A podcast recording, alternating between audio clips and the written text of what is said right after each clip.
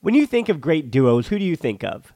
Jordan and Pippen or LeBron and Dwyane Wade. I mean, I talk about basketball a lot here on this podcast, but for the Barcelona version, there's Piqué and Puyol or Piqué and Mascherano, or the easy example of Xavi and Iniesta. And as you can hear from my voice, the perfect teammates aren't just professional athletes. It's cold season. I guess the flu and cold medicine, perfect teammates as well. But in this case, when it comes to growing your business, that's you and Shopify. Shopify is a global commerce platform that helps you sell at every stage of your business. Shopify helps you turn browsers into buyers with the internet's best converting checkout, up to 36% better compared to other leading commerce platforms. To be honest, I've been doing this show long enough, and as I mentioned, it's cold and flu season. You hear it in my voice, especially during the holiday season. So, whenever it comes to this business, anything that I can set up and kind of have working in the background that I know and can trust is just plugging along without my attention. Those are the things that I really value at this point. So when my brain is foggy and all I can do is manage to turn on the microphone, talk to the guest, or just talk to myself and get out a piece of content, everything else, having that all automated or working in the background, that's been important to keeping me sane. And that's the thing about something like Shopify. What I do love about Shopify is how no matter how big you want to grow, Shopify gives you everything you need to take control and take your business to the next level. So no matter how big or small, how good of a month or how bad of a month, things are just the same working in the background. Shopify powers 10% of all e-commerce in the US, and Shopify is the global force behind Allbirds, Rothy's, and Brooklinen, and millions of other entrepreneurs on every size across 175 countries. Plus, Shopify's extensive help resources are there to support your success every step of the way because businesses that grow grow with Shopify. Sign up for a $1 per month trial period at shopify.com slash tbpod, all lowercase. Go to shopify.com slash tbpod now to grow your business no matter what stage you're in. Shopify.com slash tbpod.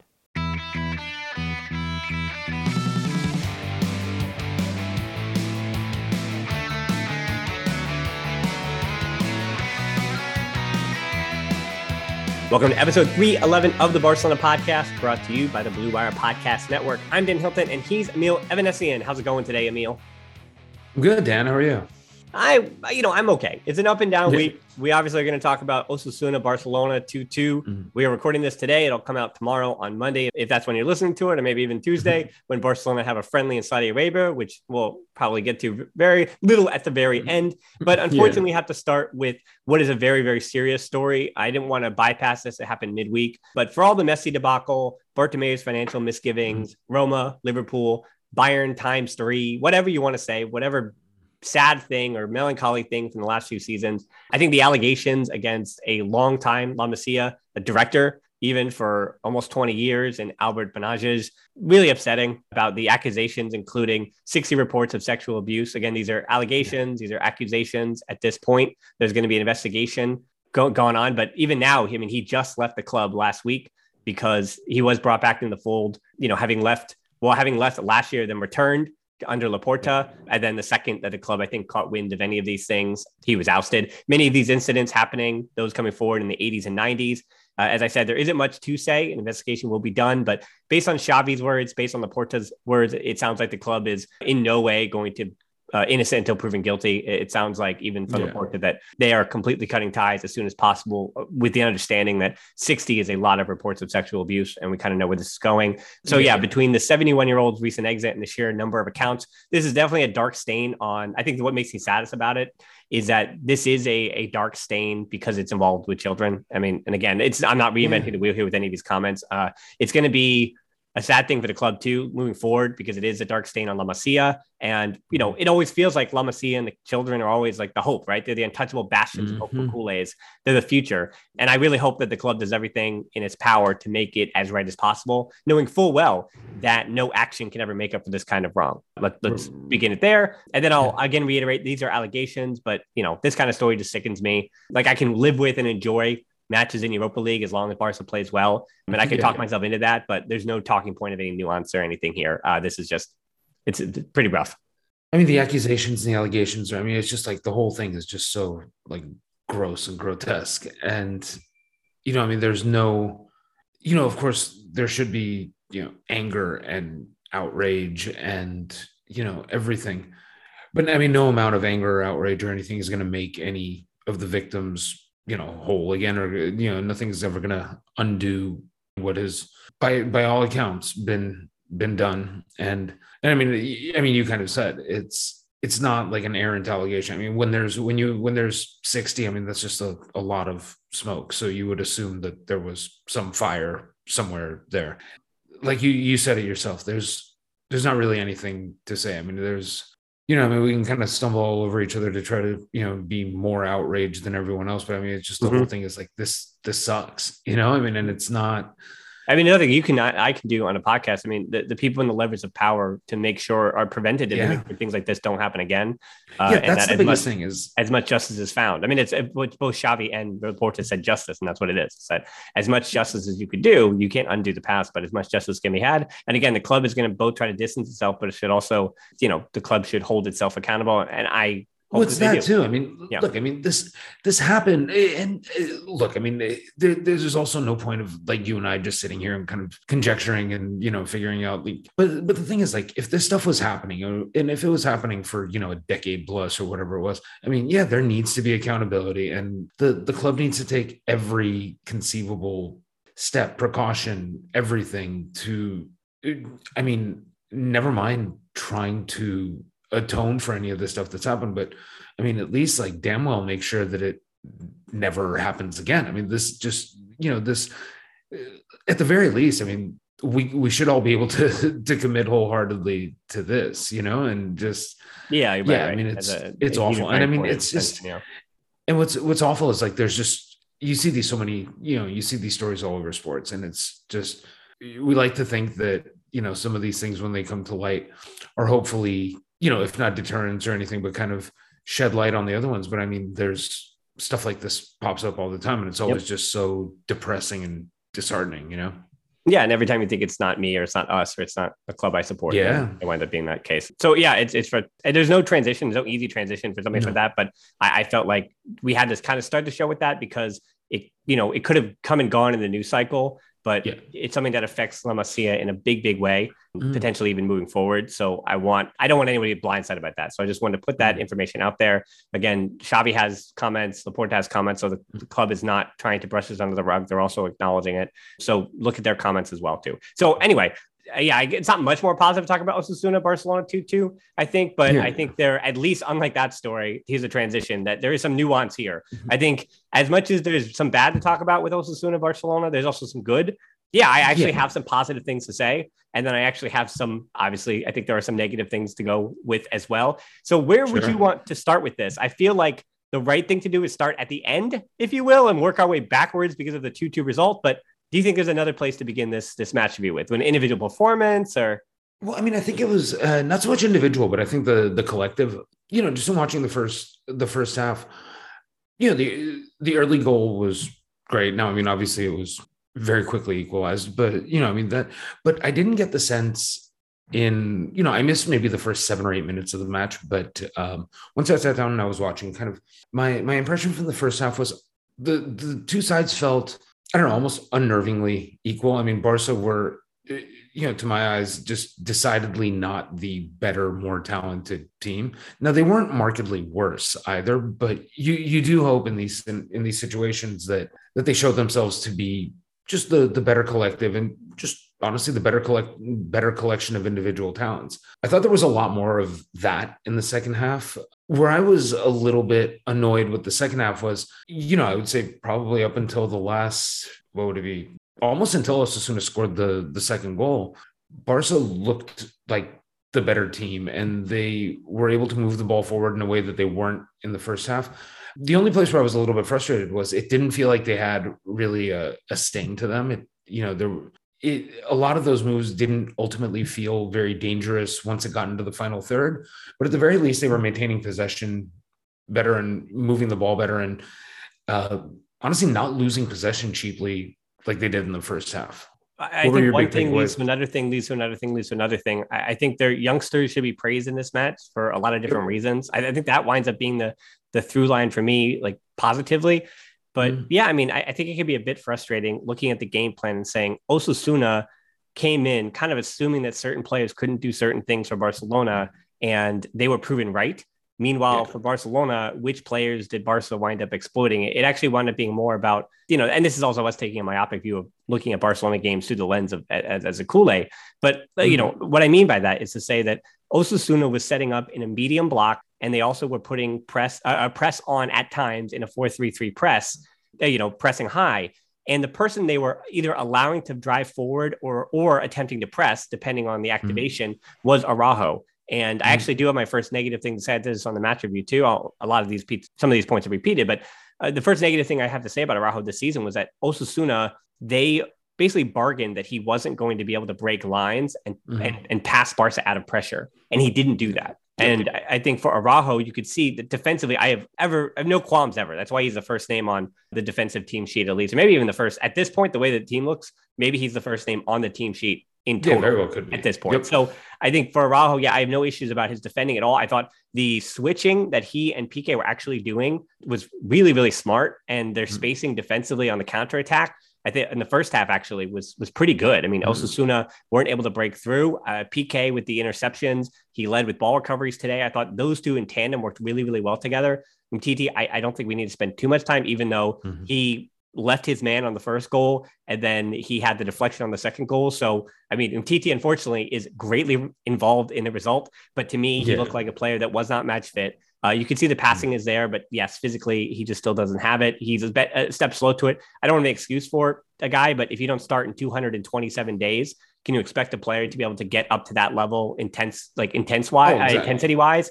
That said, I can't I can't say that his teammates also helped him get up or pick up his mm-hmm. intensity mm-hmm. because they themselves did not look very intense. But yeah, so for Araujo, game plan wise, Osasuna was trying to force him to break them down with passing, and he didn't do that. And the other part of that was when they played with the four at the back. Well, they started with five at the back, switching to the four at the back because, well, after the goal was scored by Barcelona, because there were there, there was space with that five at the back that they were leaving him behind. Then they switched to that fourth at the back, saying, "Hey, we don't need an extra third center back to worry yeah. about Luuk de Jong. Like we don't have to worry about that. And nor do we have to worry about Frenkie de Jong.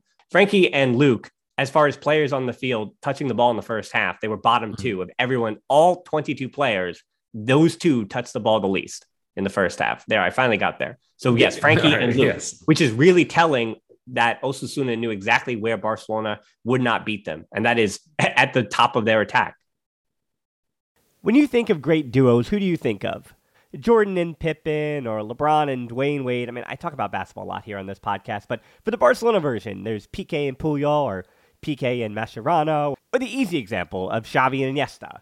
And as you can hear from my voice, the perfect teammates aren't just professional athletes. It's cold season. I guess the flu and cold medicine, perfect teammates as well. But in this case, when it comes to growing your business, that's you and Shopify. Shopify is a global commerce platform that helps you sell at every stage of your business. Shopify helps you turn browsers into buyers with the internet's best converting checkout up to 36% better compared to other leading commerce platforms. To be honest, I've been doing this show long enough, and as I mentioned, it's cold and flu season. You hear it in my voice, especially during the holiday season. So, whenever it comes to this business, anything that I can set up and kind of have working in the background that I know and can trust is just plugging along without my attention, those are the things that I really value at this point. So when my brain is foggy and all I can do is manage to turn on the microphone, talk to the guest, or just talk to myself and get out a piece of content, everything else, having that all automated or working in the background, that's been important to keeping me sane. And that's the thing about something like Shopify.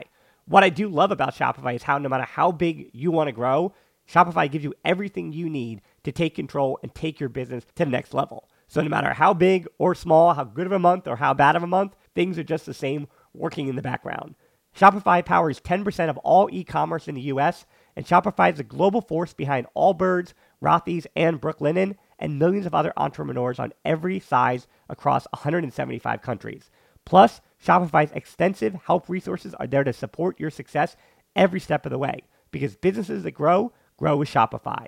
Sign up for a $1 per month trial period at shopify.com slash tbpod, all lowercase. Go to shopify.com slash tbpod now to grow your business no matter what stage you're in. Shopify.com slash tbpod. We're driven by the search for better. But when it comes to hiring, the best way to search for a candidate isn't to search at all. Don't search match with Indeed. Indeed is your matching and hiring platform with over 350 million global monthly visitors, according to Indeed data, and a matching engine that helps you find quality candidates fast. Ditch the busy work. Use Indeed for scheduling, screening, and messaging so you can connect with candidates faster. Leveraging over 140 million qualifications and preferences every day, Indeed's matching engine is constantly learning from your preferences, so the more you use Indeed, the better it gets. Join more than 3.5 million businesses worldwide that use Indeed to hire great talent fast. And listeners of this show will get a $75 sponsored job credit to get your jobs more visibility at Indeed.com slash BlueWire. Just go to Indeed.com slash BlueWire right now and support our show by saying that you heard about Indeed on this podcast. That's Indeed.com slash BlueWire. Terms and conditions apply. Need to hire? You need Indeed. Particularly in the first half, like I had a difficult time trying to figure out what the attacking impetus was meant to be for for Barcelona. I mean, like you said, you know, we I mean, Frenkie de Jong obviously has the just the the intelligence and the talent and and everything to to do that but very much wasn't in that form today you know that didn't come off today. And it was difficult to try to figure out what the what the attacking impetus actually was. Well let me ask it, you it what do you quite, think the let me ask you what do you think the instructions were for frenkie de Jong today? It's hard to just sort of instruct someone to get involved in a way where you know to to run a foul you know kind of just run a field of your of your assignment. But he didn't seem to be given a, a mandate to be aggressive and to really kind of put his head down and and attack.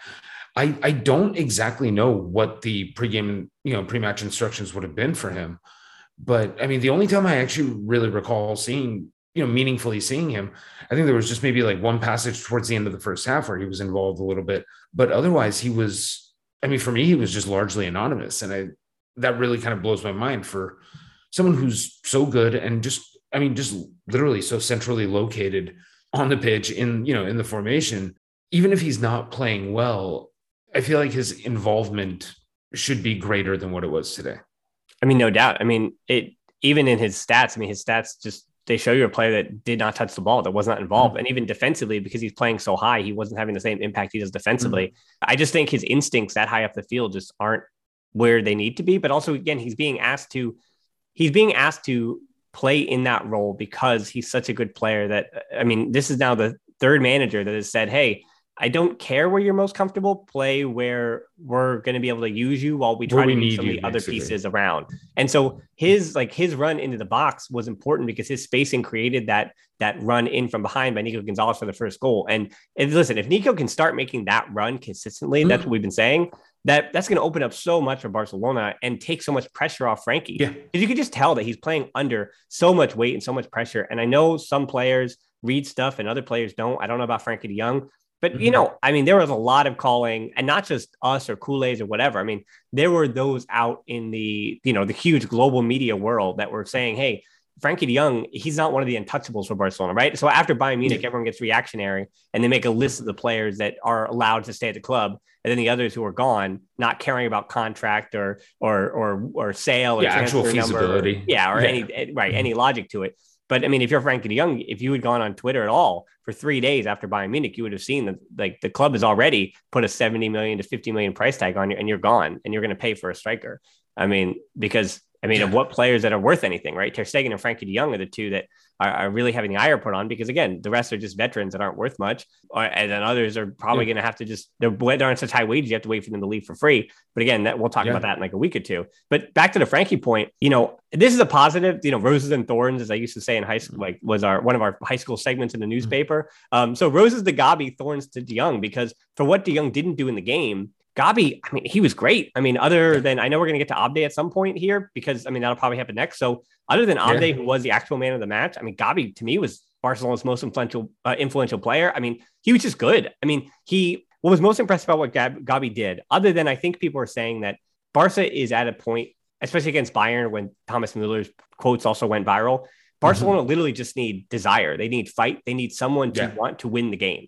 And mm-hmm. Gavi is showing his personality that of all the Barcelona players, there is no doubt that that 17 year old kid wants to win or wants to get a result, or at least showing that he wants to get a result. Even if it's not on the inside, he's showing you on the outside how much he wants to get a result today. And so like the yellow card he, and he got, doesn't look he Yeah. doesn't look outwardly frustrated. Where I, I think there, well, he there does. I mean, he looks like a 17 year old kid mad that he can't win a game. And right. you almost want more of that instead of like boo hoo, we lost the game. You want, Yeah. hey, this game is still possible. I'm mad that we're losing, or I'm Yeah, mad that exactly. we conceded. Yeah, exactly. Like the whatever kind of if we want to say like his his ire or his frustration is kind of in a more proactive aggressive way where yeah he wants to be a difference maker he's frustrated with what is happening and wants to set it right. Whereas it's not any one individual that necessarily sticks out but you see whenever either when there's a, a close call or when barca concede and you know invariably the the camera will pan to various players in the aftermath of of the goal. And you see not just upset but some guys like you see a little bit of kind of crestfallen and it's a certain level of almost existential frustration. It's not it's not frustrated with the situation. It's just frustration is becoming almost like a state of being for for some of these guys. Yeah.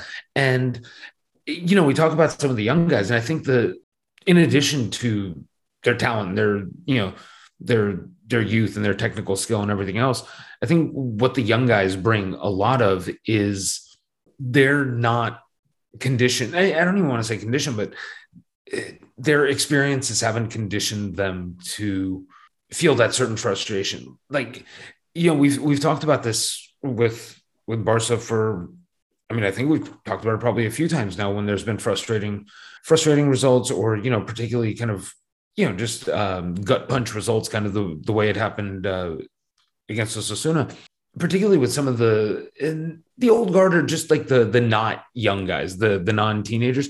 There is a little bit of a oh no, here we go again sense whenever things start going wrong, that seems to feed on itself and then perpetuates either a lack of activity and a lack of aggression because you're either trying to be overly cautious to prevent making a mistake and in trying to avoid making mistakes you avoid even trying to do anything proactive and positive or it's just a sense that you almost when things go wrong you're expecting them to snowball and it's almost you you know these guys in some cases I, I feel like they almost manifest that you know what i mean like they Yeah. just they feel like they they get you know they get punched in the stomach and then they're like oh no there's probably another there's probably another shot to the head coming and invariably I it mean, comes and I, I think that is like the useful exuberance that you're right. It's, I mean, Piqué's comments post game, like not, he didn't really blame the youngsters, but he said, Hey, we've got all these young players almost as this out. But I, I think what he means is that there might be frustration for him in the locker room because, yeah, Gavi, you know, he's 17 years old. He's only played in, I mean, 100 games in his whole life or something, you know what I mean? Or three, 500 Yeah. games in his whole life. That this game that's happening in that moment right in front of his face is his entire world. And for Piqué, who every time something goes wrong is an accumulation of all the experiences, all the good moments, all the bad moments, and it's all happening, you know, in that moment. Now, players who can block that out, sure, but you're right. I think the floodgates have opened, and they have for a long time. That that Mhm. Barcelona's older guard, they feel the accumulation of all that frustration all at the same time. That's why they're they're Mhm. always speaking about the older experienced players are always speaking about post game is a collection of results, a collection of whether the team is on an up or a down. And I find that it's telling because when the younger players speak about a game, they speak about that game in that Yeah. game in that moment. And I I think again, it's yes, it, that inexperience is how you finish top. I mean, it's how you don't finish top four because that inexperience means you don't know how to pace yourself. You don't understand like that Mm. the the season's a marathon. But right now, Barcelona desperately need players to be focused right now in the here and now on that moment in that game. But even tactically, I want to go all the way back to Gavi and Mm. the worrying thing, I guess, for not even for Barcelona, but for Frenkie Young, it's actually a good thing, I guess, for Kool-Aid, that Mhm. the way that Gavi is that left interior today defended on the left interior in support of Umtiti, who is not prepared to start that match, as well Mhm. as Abde, who is not necessarily a great defender, if you will, or at least he's raw in experience. And Gavi somehow solidified that left side in that first half in particular, and uh, you know, defending horizontally, sideline to sideline. And then offensively, when Barcelona would get the ball, he basically set up in the same way that Pedri actually does, as a, almost a double pivot with Busquets because De Jong was farther up the field, and so he he winds up bringing the ball up very vertically, which is how he also got the assist because he was looking more in this game for those vertical balls, and you could see how much better he is moving from that left wing back to that left Mhm. interior spot. And with what he did today in that game, that is exactly what Kool-Aid wants Frenkie DeYoung to be. That's exactly what it is. And so the Yeah. new question I bring up is that can Pedri and Gavi coexist? I mean, I guess they can. If Pedri is playing as that high interior, if if Xavi's going to play a a three four three and there's two Mhm. high interiors and two pivots, then Gavi could stay in as a pivot and Nico could be the other high right interior if he can figure Yep. out how to get into the other opposing box sometimes. And then Pedri's on the other side. And then you we have a real question about Frankie DeYoung in that rotation. And that's again a good problem to have. And I think Xavi is still very much tinkering, but you could clearly tell that in today's experiment, at least, you know, I don't want to, I don't want to put the the horse, I mean, the cart before the horse, but in today's game, Xavi was the beneficiary of today's experiment. And I think today's experiment, though, was a lot about the fact that Frenkie De DeYoung was asked to play at the 10 because Luuk Mhm. de Jong is the sixth or seventh on the depth chart because you and I, Emile, support, you know, I called it on the, the match review, injury FC. That's what this club Yeah. is. Like, I know that this team should have got the win today, 2 1, but also Yeah. this team is in no way the team. And I mean, Frenkie De DeYoung is being misplayed because of Luuk De DeYoung. Yeah, no, it's true because there's yeah, we talk we talk about the need for goals all the time. Like I feel like, you know, whenever we, you know, talk in the aftermath of a match or whenever we're just doing a, a broad state of the state of the club on the pitch thing. And I'm I'm looking at the I'm looking at the lineup and the the formation that played today. And yeah, I mean, you have to find goals somewhere. And if Luuk De DeYoung, who, like you said, is not the first choice, not the second choice, not the third choice. You know, I mean, just we can put him wherever we want on the pecking order. It's, I mean, it's keep going. not- uh, Keep going. it's not 'cause now. I'm now I'm thinking about Aguero and Braithwaite. Keep going. Oh yeah, no, I, I would rather have Braithwaite. Yeah, of course. just yeah, and so I mean, in that sense, you almost have to hide your striker, which is you know a really unenviable place to find yourself. So yeah, you end up having to to play guys out of out of position and try sort of deviate from maybe the tactical plan that you would like to be running if you had a striker that you could that you could trust and actually you know posed a legitimate threat up front. And so I think you're right. I mean, in the sense, Luuk de Jong is in there. He's the nominal striker, but no one. He's not attracting attention. He's not. He's not attracting attention from multiple players. Definitely. I mean, maybe he's getting one person's attention, but you know, and otherwise, you have to throw more resources at, at the very least, posing a threat to the opposing defense, and those resources have to come from, like you said, the sort of the, the the middle of midfield and sort of further back in midfield. And yeah, like you said, I think it today it came at the expense of Frenkie de Jong. Well, yeah, I mean, and then late on in that game, the Luuk DeYoung question kind of comes up that I mean, I if I was manager again, Xavi knows a lot more than me. He's still experimenting, he's still tinkering. Mm. I think defending, he was hoping that Luuk DeYoung's big body was important because I think as I don't want to overthink it, you know, Barcelona were susceptible on set pieces, so having a big body like Luuk DeYoung in their late game situations, I understand the thinking, but I mean, I definitely would have shifted Dembele. Who had Yeah. an awful game, um, his worst game of the year by far, easily. Dembele was not good in this game.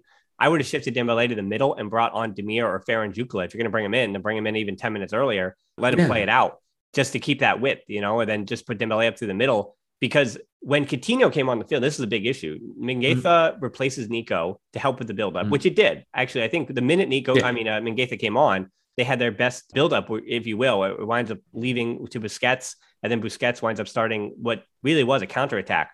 And so Mingueza did offensively, at least with that build that helped them get out of pressure. But the combination of Umtiti and Gaith on the left side also unbalanced that defense. So when they were under pressure, Barca had no way to clear, and clearances are such a major issue. I mean, we had we don't even say Mhm. that or talk about that, but this team never properly clears anymore, and that has to do with No. building out of the back, and they haven't now done that for two or three years. And you know, Mingueza wasn't the answer to that. And I think one of the other big reasons for that too is you want to talk about hold up play and speed on the wings and getting Mhm. yourself out of trouble. I mean, Coutinho came on the field, and no offense to Coutinho, but he was the main release valve up top when Luuk De Jong came into the box to help defend. And Coutinho has, I mean, for all that Coutinho can do, holding the ball up is not what Coutinho does Mm-mm. or can do, especially in the middle of the field. So basically, Barca's only release valve, truly, when they bypassed and didn't look for Coutinho after he gave it away twice, was to look up the wings. And if you think Yep. your only clearance option is to get that small piece of space for Dembele or when Abde switched, uh, or when Fer- Jaron, uh, Zukla came in, that if Yep. your only clearance option is to try to thread the needle between the defender and the far touch line to get it Yeah. to your winger, and that's your one shot. I mean, you can see that it just it didn't work out. And so Coutinho and Mingueza, those substitutes, and leaving Luuk on in the way they did with that formation, Yeah, I mean, again, Xavi's experimenting, Xavi's tinkering. I have to take my advice and say be patient. And I know people were getting on me because on the earlier show this week, uh, earlier in the week, Levon had said that, or in the, sorry, in the second show this week, Levon had said that you know he just doesn't see the team any getting any better. I mean, I don't think the team is getting any healthier. If anything, now this yeah. game there's no Jordi Alba and no Memphis, so they're actually getting less healthy every match that goes by. You're going farther yeah, and farther down the depth chart, and so we're getting to a point when I look at Mingueza, Umtiti, and I, I, it's sad that I had to put Mingueza in here, but uh, at the moment, the form he's in, Mingueza, Umtiti, Luuk De Jong, Coutinho, and I say, I mean, they're all gone over the summer. Maybe Mingueza yeah. stays because of his contract, but as far as being regular members of rotation and being players that Xavi's going to trust to close out a game, like why am I'm not going to break my brain for players that won't be around in six months? You know what I mean? Like it's just oh, like exactly this late game thing is happening, but how much of that do you put on the players and the personnel he has to work with, and how much of it do you have that? You know, not only does Xavi make the decision, and should be accountable for the decision, but to win a game at the end like that, you need again to have that fight.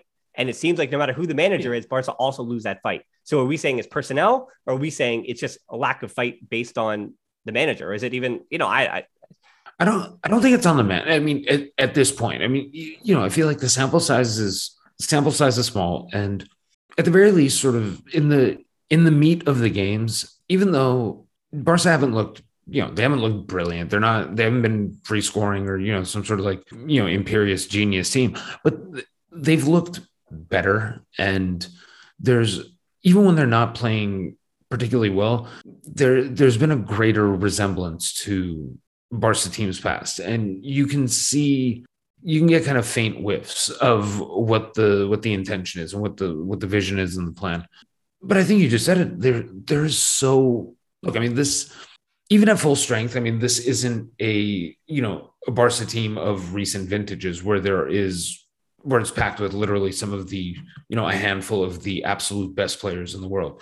But even putting that aside, so if you take one of those rosters and then hamstring it with what six, seven, eight injuries to the point where, like you said, it's you know you're kind of scrambling to put together a defense, and you're you know having Luuk De Jong lead the line, you know, and just you know you're having him up front.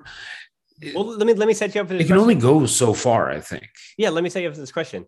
If Barcelona, the entire roster, I mean, I'm even throwing in Collado, Dani Alves. If everybody mm-hmm. on this, if everyone who could be a first team player at FC Barcelona is all healthy, what is your 11 what is the the absolute healthiest 11 and i'm setting i'm setting you up for this obviously with the injury thing. Yeah okay so in the absence of all injuries if everyone's available so i mean i guess it would be you know up front i guess ansu fati. I mean i've enjoyed memphis but maybe ansu fati dembele and i mean i'd be tempted to go memphis and then so that's that three. And then i guess i would go pedri pedri de Jong and ooh um god it's tough or maybe Pedri, Gavi, Nico. That's where it's tough. The the midfield is is particularly difficult because you know at the back I think I would I would like to have Araujo. I guess Araujo, Dani Alves. God, it's tough. Uh, Piqué, Alba, different. I'll, I'll finish it for you. But I mean, I had yeah. Ter Stegen, and then I had Alba, Piqué, Araujo, Alves, Busquets, De Jong, Gavi, Pedri, or you know, De Jong, Nico, Gavi. One common, you know, two. Yeah, yes, uh, three of those. Yeah. Definitely Busquets and Pedri, and then Ansu, Memphis, Dembele up top right? That's what I had. Yeah. And that's five of your 11 starters are missing through injury right yeah. now. I mean, yeah. I mean, and then one of them is your number 10 and probably the, the club's most prolific player mm-hmm. as far as attacking, and that is Ansu Fati. Yep. You're missing the golden boy. You're missing one of the most influential teenagers in world. I mean, actually voted the most influential teenager in world football in Pedri. Yeah. And then you're also missing again Dani Alves, and this says more about Destin and Gaitha, unfortunately. And Roberto's also out long term injured. Mm. But like to say that Dani Alves might walk in, right, walk in to a four three three starting right back spot is very telling of where Destin and Gaitha are at the moment in their stock. And then sure. Alba, mm-hmm. I mean, completely irreplaceable, continues to be completely mm. irreplaceable on that left side.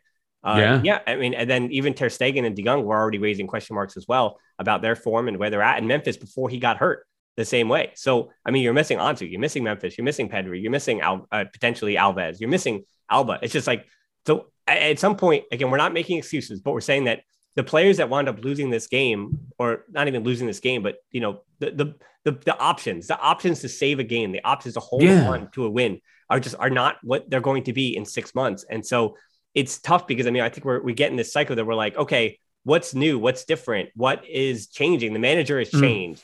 How are good results going to come? And one of the only things that I hold my hat on, I want to end the show kind of with talking about the positive, and that the man of the match was Abde, and we haven't really spoken about him that in uh, in Easy Abde. And so far this season, yes, Gavi is the revelation.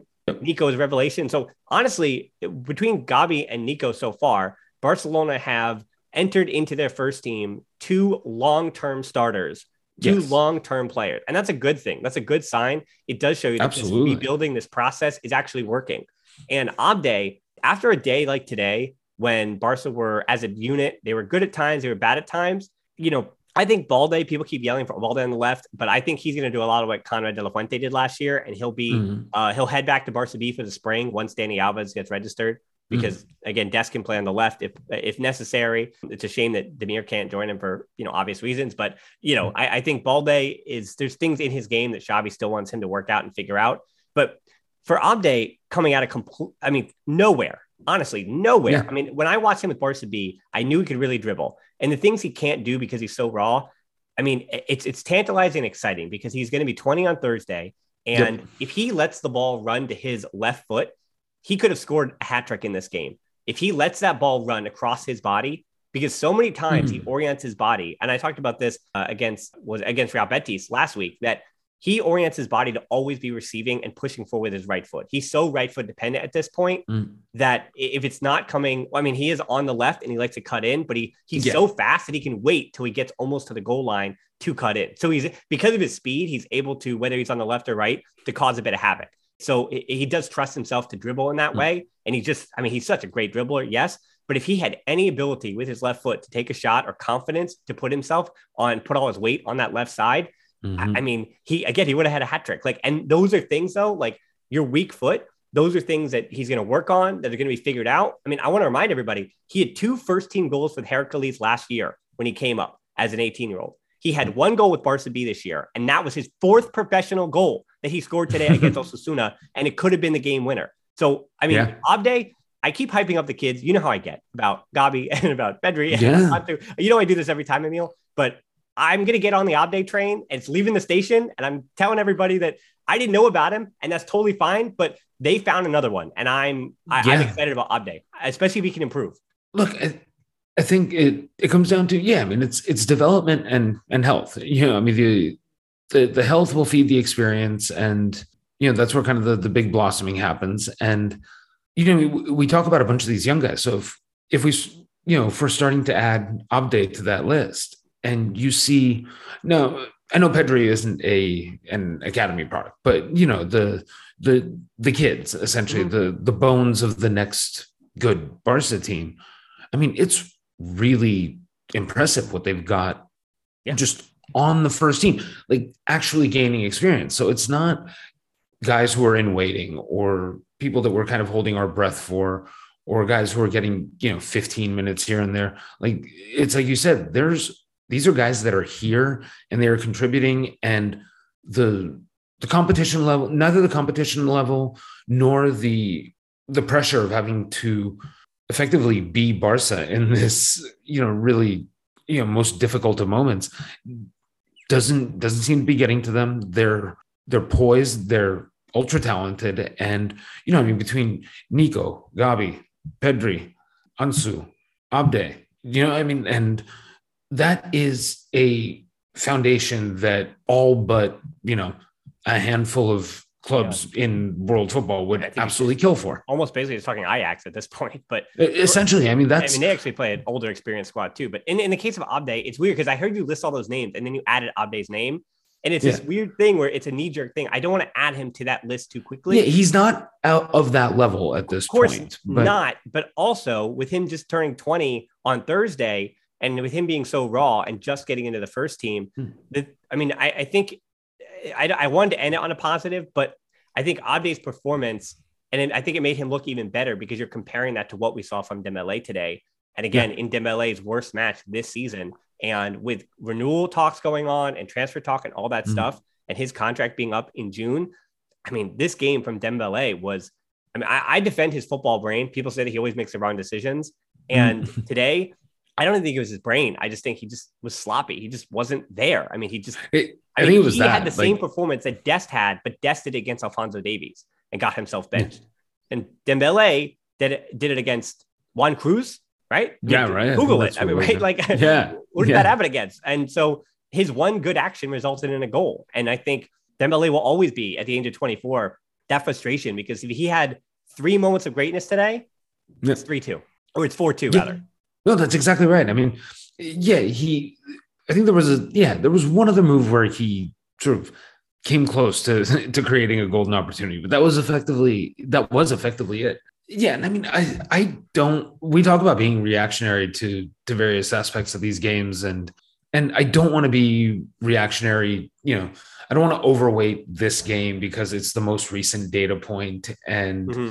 you know, I mean, he was better. Same time, Dembele was better against Bayern than he was against Osasuna. So I mean, again, that yeah, which is of, wild. Yeah, I mean, it tells you that also like don't don't take any individual Dembele performance and and take it t- take it to the house. He hadn't played in four years. So, I mean, he's going to have stinkers.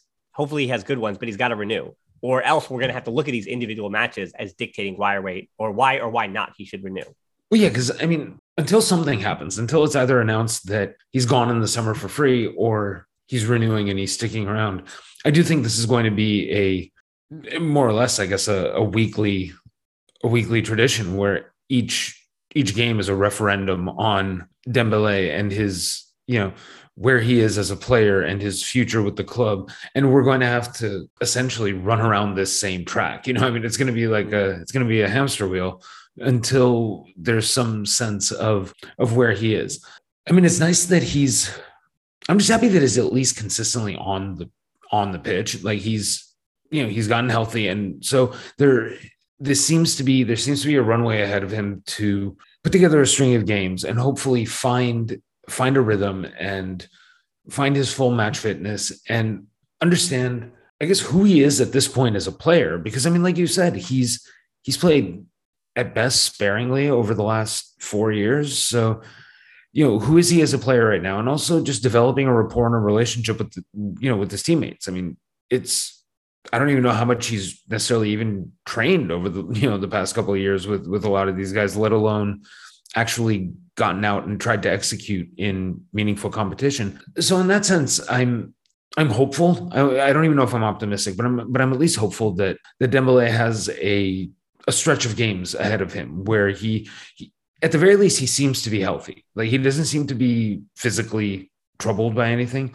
So I'm hoping that a decent run of play will actually both feed his confidence and help him understand where he kind of fits with his team and fits with his teammates. But I agree. I mean, you know, today wasn't it. Like today's not what you're looking for. Yeah, I mean, if I'm Dembele, just throw it out. You know, the crazy thing is, mean, too. I mean, Barca. Well, it is crazy that Barca have to go to Saudi Arabia on uh, on Tuesday for that friendly against Boca. These things will never not kind of blow me away when I when I hear about. So I, I mean, I think people people have been listening to the podcast for a while. They know both where Emile and I stand on on um, friendlies in the mid season at uh, you know just uh, getting on a plane, having to travel all those miles. Um, yes. Just so, so I will be watching on Barca TV plus to uh, you know hope to see because the Barca B broadcast rights are all a mess mm. this year. So I'm gonna mm. hope that I will see Mika Marmol and Balde, and hopefully I have some reports to you and argue that the train keeps on coming. You know, as far as other young players. Yeah, so hopefully I get more, to see them against more youngsters. Juniors, yeah. Boca Juniors, or hey, Luuk de Jong could score five goals against Boca Juniors in Saudi Arabia, and he'll turn the season around. But anyway, maybe either way. Barcelona going to need some goals. Uh, it's Elche and Sevilla. The games that matter for the rest of the year, calendar year. Yes, the yeah. cavalry hopefully is returning with Alba and Memphis and Ansu all expected back in early 2020. Ansu now is Mallorca on I think the third or the fourth of January. So mm. that is supposed to be his date, but obviously, if you've been following Ansu for the last two years, you know that that date always gets pushed back whenever they set an exact date. So, but hopefully, it's Mallorca and Barca could start putting goals in the back of the net, and results start changing when when Barca actually get healthy and stop being injury FC on the front line. That said, yeah. right now Atletico Madrid, as we're recording this, is losing 2 nothing to Real Madrid. Yep. And Real Madrid are going to win the Liga, whatever it is what it is. But Barcelona are still, with this loss by Atletico Madrid, five points off of fourth place. So I know Barca can't get results, but no one can. Just like yeah, the good thing is yeah, everyone it's yeah, possible. everyone seems to be standing still with yeah. Barca, which is really helpful and much five, appreciated. Five or six straight wins in the Liga, which is a lot, but but it's yeah. not because it's FC Barcelona. So if they get healthy in from January to March and do actually what they did two years ago, and they run a string of a bunch of games, or three years ago now. I can't keep with the pandemic, whatever. But whatever year it was, the Ernesto Valverde year that wasn't unbeaten. The other year with Ernesto Valverde, where they did not win the league, but they run a string of spot uh, five or six. They got oh yeah, I think all the points of seven of eight matches, right? And yep. they got enough to to finish top three.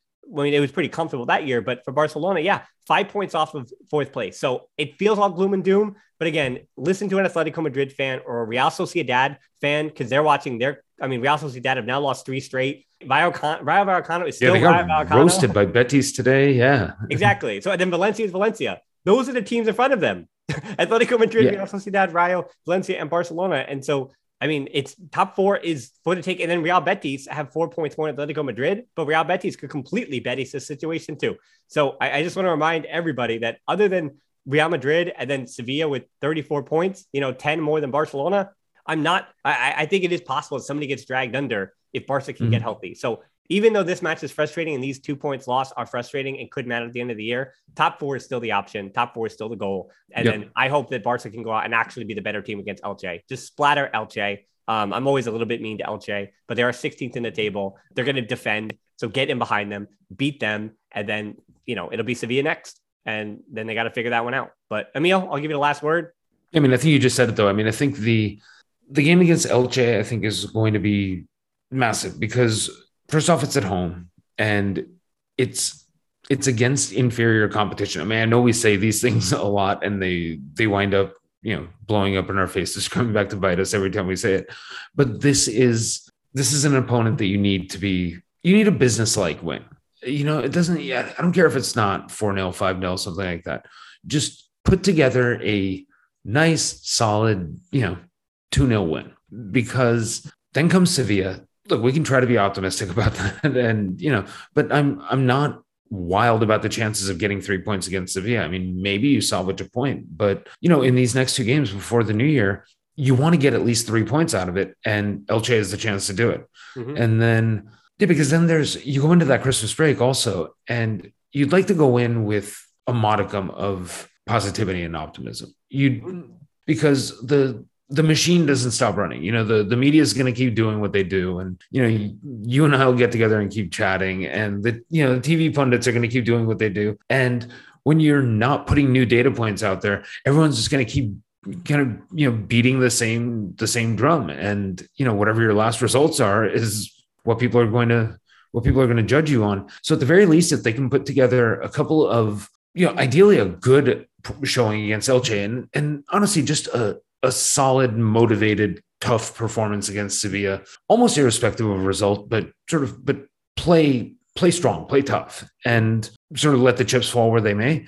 I think that would at least provide a little bit of I don't know, optimism and encouragement going into the that holiday break. And then hopefully, like you said, you get Ansu back ideally the first week of January, and you start getting some of the other talents back. You know, Dani Alves joins the joins the squad.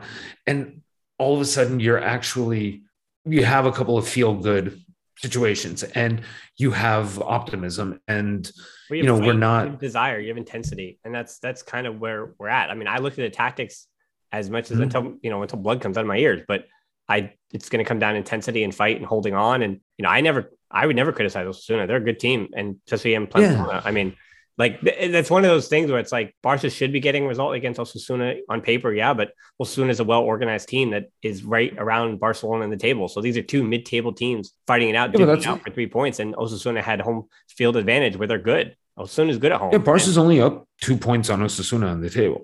Yep. So, so I just want to see mean, fight. Yeah, I want to see fight intensity yeah. finish the year that way. So the way we're going to finish the year, uh, to those listeners, as we wrap up another edition of the show, you know, I, am hoping to have another show out coming out this week. I'm supposed to go on vacation. It, it's you know, it's the eternal struggle of mm-hmm. how much am I allowed to get away from my family? How much trouble do I get in when I? Uh, so we are going, we are going a little bit of a holiday a vacation. So I'm excited for that. However, Again, I'm not sure exactly where the match of you might be against Elche, especially if, I mean, I'll tell you this if Barca failed to, to beat Elche, I, I can be honest with the, those who listen to this podcast this late, there's no YouTube match of you coming if they lose to Elche on Saturday. I'm not, I'm not doing that to myself on vacation, but if they get a yeah. good win, hey, it might happen. We also are planning on doing another show in I actually am planning on doing another show on vacation. So I have I'm going to be bringing my equipment like the the lunatic I am. So look out for that one later in the week. So we'll see if there's anything to talk about from that one. And then again, just the rest of the holiday stuff, and maybe I'll take a little bit of break, but we'll see that. In the meantime, if you want to keep update on what I am making and all the different content, it's Twitter and Instagram, and then the closed Facebook group, the Barcelona Podcast, and then Patreon is how you get all the stuff that I make and make sure you don't miss it. It's over on Patreon and also helps us support these shows. And you can also listen to the show without the ads over there. And then on YouTube, of course, the match reviews at the Barcelona podcast over there. And we're on our march to 10,000. So subscribe over to the YouTube channel. And until next time, thanks so much for listening to the Barcelona podcast. Talk to you soon. Forza Barca. Forza Barca.